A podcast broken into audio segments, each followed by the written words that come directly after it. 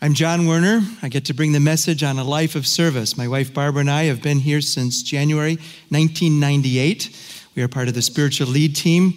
I'm a professor of management at UWW. And uh, yes, I was a couple years ago ordained as a lay pastor through Crosspoint Community Church. This is a, a message that is on my heart, not just in, as a general matter, but a matter for right now. We talk about the scripture as the logos, the entire word of God, but it, the Bible itself describes it as rhema, as a word for now. And my prayer, I'm going to throw a lot of scripture at you, but that you will hear at least one or more verses that is for you right now. Uh, as we talk about a life of service, how are we doing in this? I don't know what you're going through.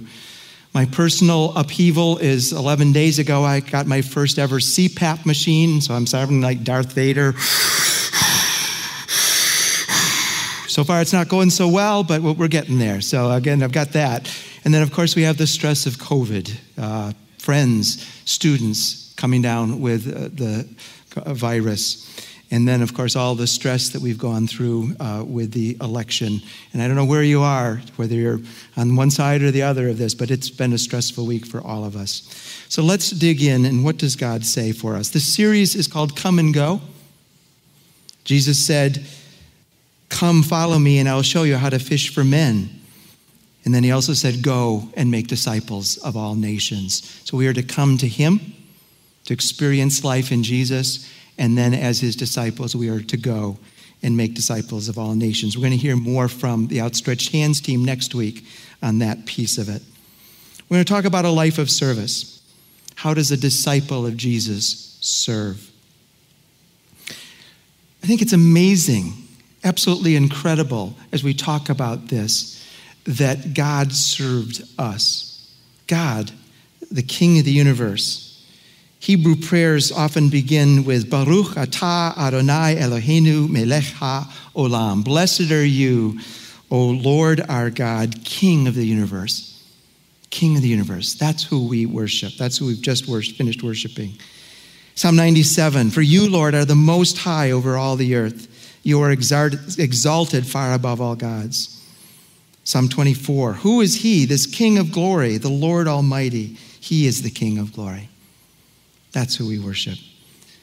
Paul wrote like this in 1 Timothy 6 God, the blessed and only ruler, the King of kings and Lord of lords, who alone is immortal and who lives in unapproachable light, whom no one has seen or can see, to him be honor and might forever.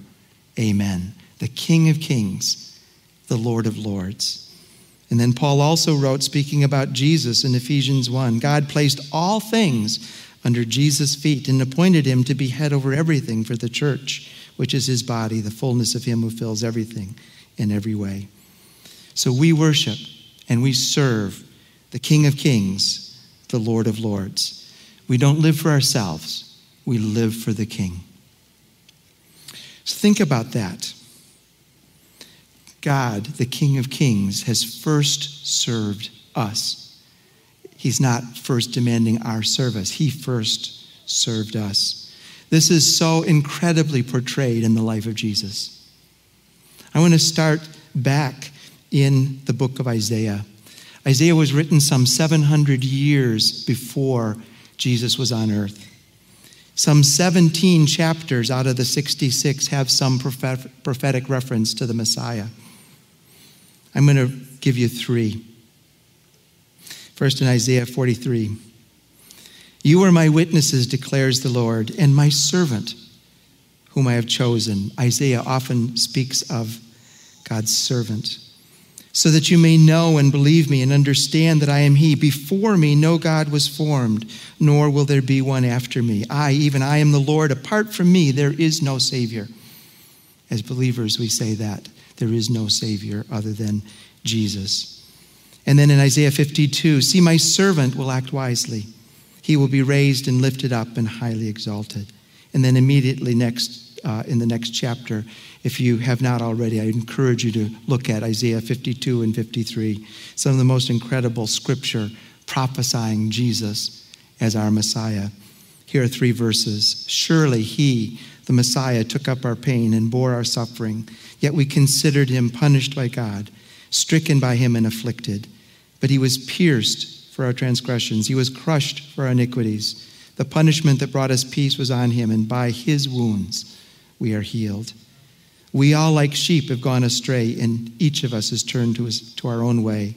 And the Lord has laid on him, on Jesus, the iniquity of us all. There's the gospel in Isaiah. We deserved punishment for our sin, and yet Jesus took it all on him. Through his death, through his burial, through his resurrection, we have healing, we have salvation. It's an incredible picture that Isaiah saw. This is called the suffering servant. Jesus took the penalty and punishment that we deserved for our sins, it was laid on him. This is the servant, the Messiah, Jesus, that we're called to have relationship with. The Apostle John said it in familiar words in John 3.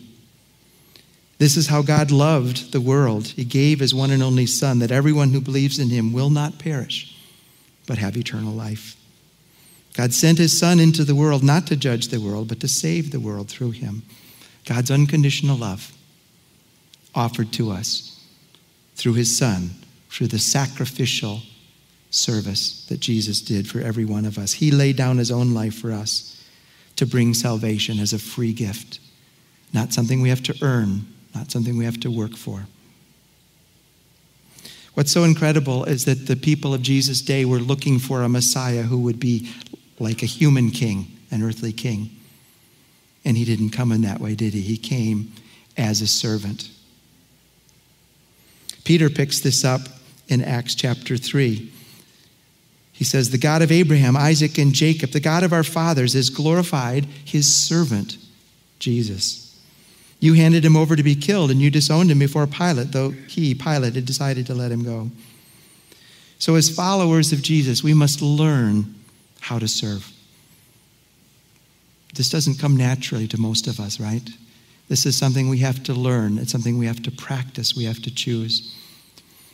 I had an experience yesterday where I chose a role on campus of serving, and then I got treated that way, and I was really grumpy. What? oh, yeah, I'm speaking on that tomorrow. I better practice what I preach. Okay, I better put this into practice. I don't mind serving, I don't like being treated like a servant. There you go, I'm just being real here. We have to learn how to serve. One of the most amazing scriptures in all uh, the Bible in this regard is from Paul in Philippians chapter 2. Notice what he says in your relationships with one another. Do you see how he starts this? In your relationships with one another, have the same mindset as Christ Jesus, who being in very nature God, Jesus is part of the Trinity, part of the Godhead, Father, Son, and Holy Spirit. Being in very nature God, did not consider equality with God something to be used to his own advantage. Rather, he made himself nothing by taking the very nature of a servant. Being made in human likeness and being found in appearance as a man, he humbled himself by becoming obedient to death, even death on a cross. That's our Savior. He humbled himself he served us by taking death in our place. Notice the starting. We are to have the same mindset as Jesus. We are called to serve. If we call ourselves followers, we are called to serve. Serve God and serve others. Let's look at what this means in more detail. Jesus had a lot to say about this. You probably are familiar with some of these next verses. Matthew 20. Jesus called them together and said, You know that the rulers of the Gentiles lord it over them, and their high officials exercise authority over them. Not so with you. Let that sink in in this moment. Not so with you. Instead, ever whoever wants to become great among you must be your servant, and whoever wants to be first must be your slave. Just as the Son of Man did not come to be served, but to serve, and to give his life as a ransom for many. That's our gospel. That's our Jesus. He served us in that way. In Mark 9, He's walking with his disciples. They came to Capernaum. When he was in the house, he asked them, What were you arguing about on the road? But they kept quiet because on the way they had argued about who was the greatest. It's so real, isn't it? It's just they're with Jesus and they're arguing about who of them would be the greatest. Sitting down, Jesus called the twelve and said, Anyone who wants to be first must be the very last and the servant of all. He took a little child whom he placed among them. Taking the child in his arms, he said to them, Whoever welcomes one of these little children in my name welcomes me, and whoever welcomes me does not welcome me but the one who sent me, God the Father. There are at least three, but there's three words I want to highlight for us today. A disciple of Jesus should be characterized by humility, by sacrifice, and by submission. Humility, sacrifice, and submission. When I teach my management courses, I often bring up a subject that's very popular today in the secular business literature. It's called servant leadership. You've probably heard this term. Of course, it's coming directly from Jesus, from the verses that I just read. But it was popularized in the business literature by a man named Robert Greenleaf. He was a management researcher for AT&T before the Bell system split up. He wrote an essay in 1970, 50 years ago. I just want to read two paragraphs. The servant leader is servant first. It begins with the natural feeling that one wants to serve, to serve first. Then conscious choice brings one to aspire to lead. That person is sharply different from one who is leader first, perhaps because of the need to assuage an unusual power drive or to acquire material possessions. The leader first and the servant first are two extreme types. Between them are shadings and blends that are part of the infinite variety of human nature. The difference manifests itself in the care taken by the servant first to make sure that other people's highest priority needs are being served. The best test and difficult to administer is do those served grow as persons? Do they, while being served, become healthier, wiser, freer, more autonomous, more likely themselves to become servants? And what is the effect of the least and what is the effect on the least privileged in society? Will they benefit or at least not be further deprived? Robert Greenleaf, Center for Servant Leadership.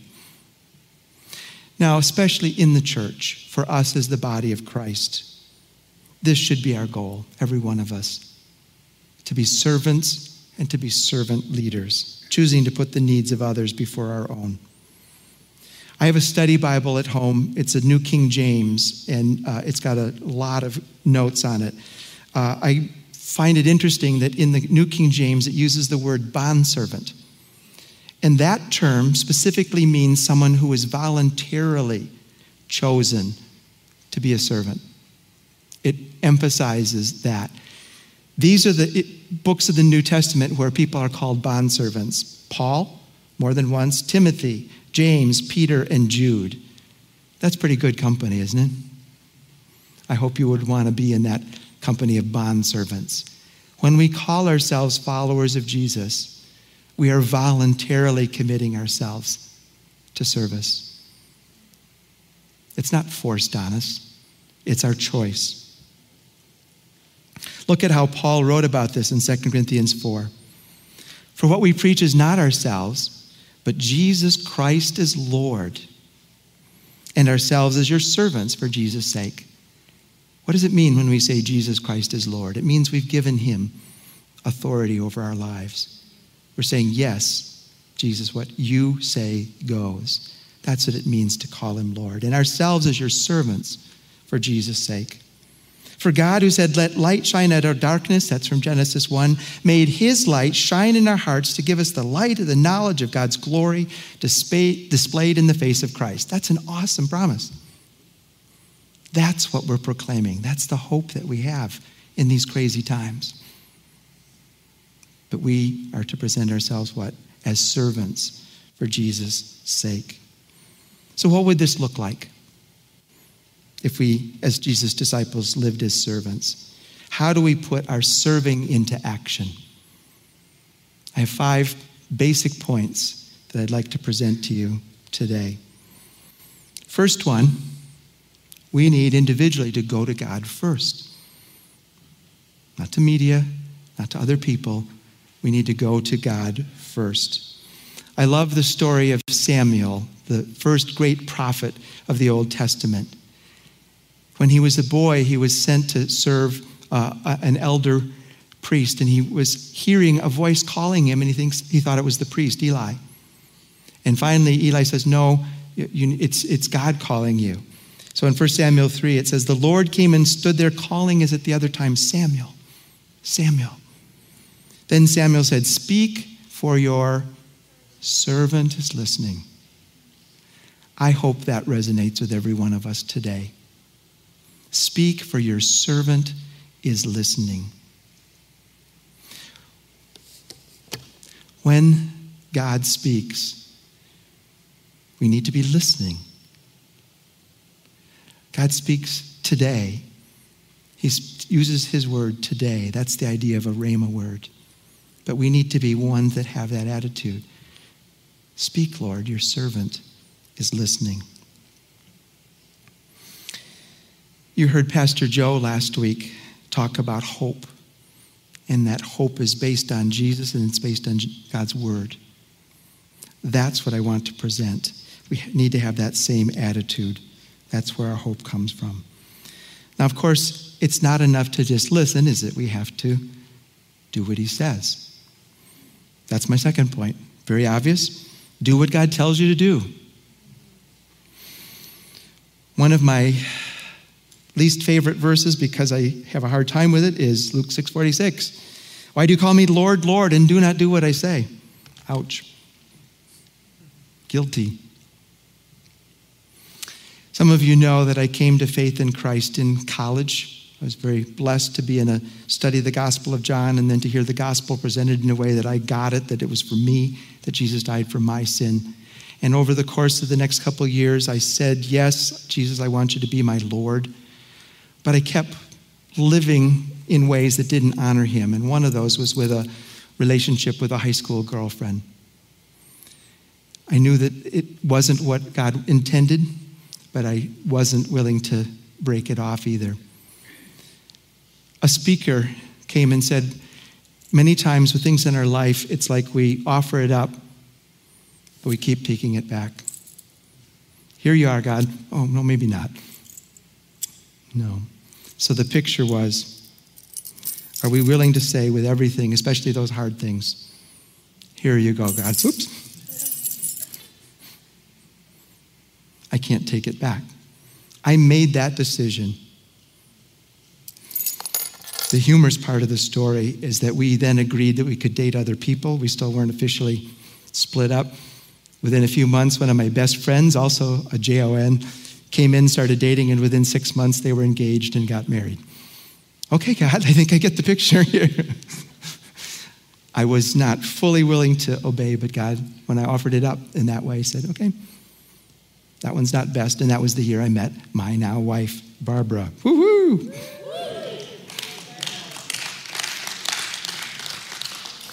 We have to do what he says, even when it hurts. Our third point be humble. Be humble. Look at this in Ephesians 2, chapter 4. Be completely humble and gentle, Paul says. Not just be humble, be completely humble and gentle. Be patient, bearing with one another in love. Make every effort to keep the unity of the Spirit through the bond of peace. There's one body and one Spirit, just as you were called to one hope when you were called. One Lord, one faith, one baptism, one God and Father of all, who is over all and through all and in all. It's an amazing verse. If we're honest, we don't live up to this as individuals or as a body. And we see this all around us. But this is what God calls us to. And see where it starts? Humility and gentleness. Humility is willing to let others get the notice or recognition, to rejoice when others have success or get promoted before me. Peter, the rash, bold one that Jesus molded has an amazing statement in 1 Peter 5. In the same way, you who are younger, submit yourselves to your elders. All of you clothe yourselves with humility toward one another, because God opposes the proud, but shows favor to the humble. Humble yourselves, therefore, under God's mighty hand, that he may lift you up in due time. Cast all your anxiety on him because he cares for you. We love that last part of the verse, but are we willing to look at what comes before it?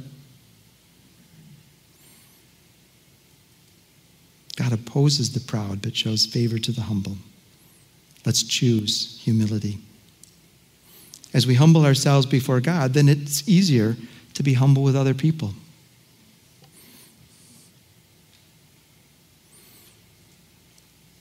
Fourth, walk in mutual submission. In Ephesians 5, Paul says, Submit to one another out of reverence for Christ. Submit to one another out of reverence for Christ. So, this is at the start of his passage talking about husbands and wives. But I think this is the principle for all of us in life. The larger biblical principle is that our attitude should be as much as possible to submit to each other. Why? Out of reverence for Christ. We do it because of our relationship with Jesus. If my goal is to serve you because of my relationship with Jesus, then it won't matter how you respond. I don't have to get torqued off when you don't respond the way I want you to do. It doesn't matter. I can love you whether you see things the way I do about political issues, about mask issues, about social distancing, any of it. It doesn't matter. I can love you, and you should love me. This leads to my last point. Find joy in serving others.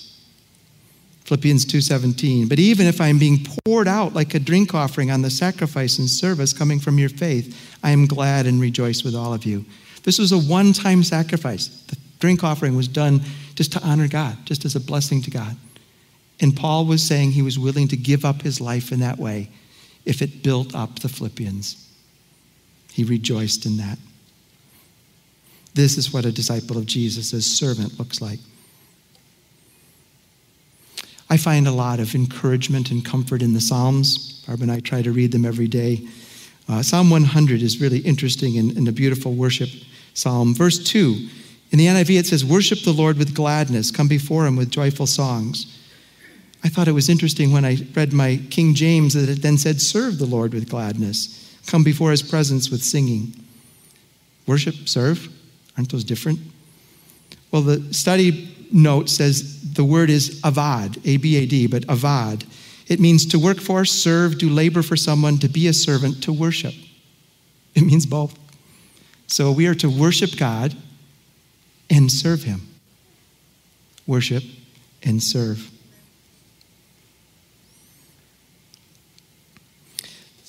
The best example of that servant of the Lord, my study Bible says Isaiah, and those are the passages I just read to you. Jesus is our perfect example of a servant of the Lord.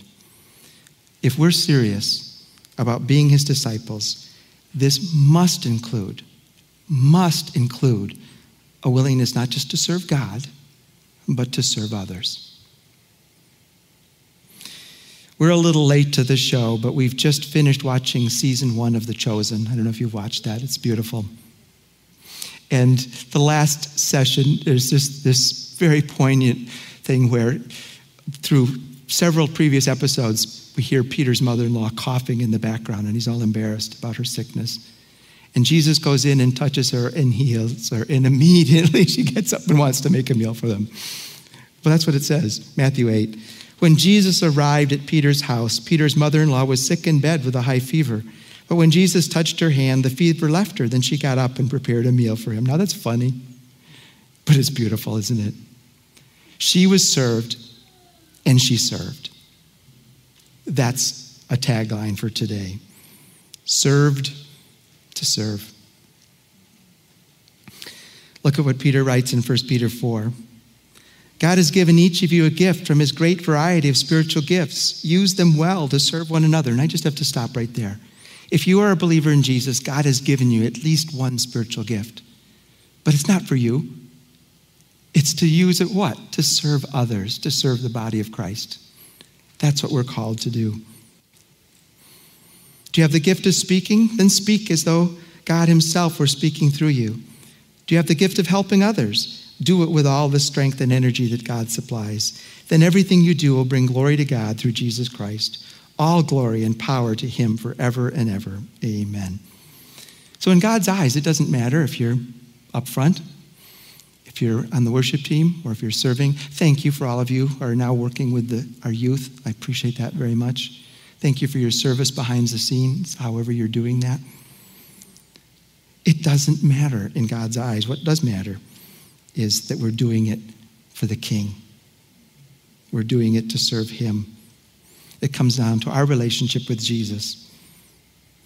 There's a promise that I want to give to you. 1 Timothy 3 Those who have served well gain an excellent standing and great assurance in their faith in Christ Jesus. Now, there's things like CPAP machines that I don't exactly appreciate about this point in my life, but one thing I can tell you, having passed the, the 60 marker, that I have seen this lived out, both in my own life and the life of others, that there is a blessing for serving well. It is worth it. God blesses, maybe not immediately, but God does uh, bring blessing to those who serve. In Luke 19, thank you. You want to come up? Luke 19 is the story of the master who goes away and leaves a, a fair sum of money. He calls it uh, 10 minas to his servants. There's three that are mentioned. Two do well, and one doesn't. What was the statement that was made to the first faithful servant? Well done, my good servant. You have been trustworthy in a very small matter. Take charge of 10 cities. Through Jesus, through our Savior, we've been given the free gift of salvation. We've received spiritual gifts as well. Will we say, God, I am your servant? Will we make Jesus the Lord of all areas of our lives? I want to close with the poignant story of Jesus washing the feet of his disciples in John 13. You probably know it. At first, they don't think he should, and then they do. And then at the end, this is what he has to say to them. After washing their feet, he put on his robe again and sat down and asked, Do you understand what I was doing? You call me teacher and Lord, and you are right, because that's what I am. And since I, your Lord and teacher, have washed your feet, you ought to wash each other's feet. I've given you an example to follow. Do as I have done to you. I tell you the truth slaves are not greater than their master, nor is the messenger more important than the one who sends the message. Now that you know these things, God will bless you for doing them. Our call today served to serve. I asked if April would come up at this time to play behind us because this is a very poignant moment for us when we went to Romania in 2017, and Pastor Kevin was a part of that team, I had it in my heart that there was a village in the western part of the county that I wanted to do a foot washing. And Pastor Brad set that up. And I washed the feet of the men, and then April washed the feet of the women. And then the pastor's daughter, Mirela, in the picture that you see, just spontaneously wanted to wash April's feet. Was one of the most moving experiences of my life to be a part of that. It's so humbling. And yet, that's the picture. That's what Jesus calls us to. If we call him Lord, we are called to serve others in that way. We are to have that same mindset that Jesus had in Philippians 2. I have two declarations on the screen. And if you would, would you repeat these, say these out loud with me as I read them? All right, let's read these together. Because of Jesus, the suffering servant, I can serve others as his disciple. Because of what Jesus did for me as the suffering servant, I will serve others with joy. Now, none of us will ever serve like Jesus did, but that should be our goal. That's what we should be aiming for. If you're able, would you stand with me now for prayer? Jesus, what are you calling us to? For someone, it may be salvation, just saying yes to you as Savior. Thank you for saving us from our sins. For others, it may be saying Lord in a way that perhaps we've never said before. We want you to be in control. We want you to have every area of our life. We offer it up freely and without pulling back. Lord, for all of us, I pray that it would be that if we are your followers, we would say yes to serving as you call us to. Lord, I pray for every person, both in service today and watching online, that you would be ministering to us, calling to us, saying, I love you. I have called you. And that our response would be, Speak, for your servant is listening. Lord, we love you. We thank you. We pray this in Jesus' name. Amen.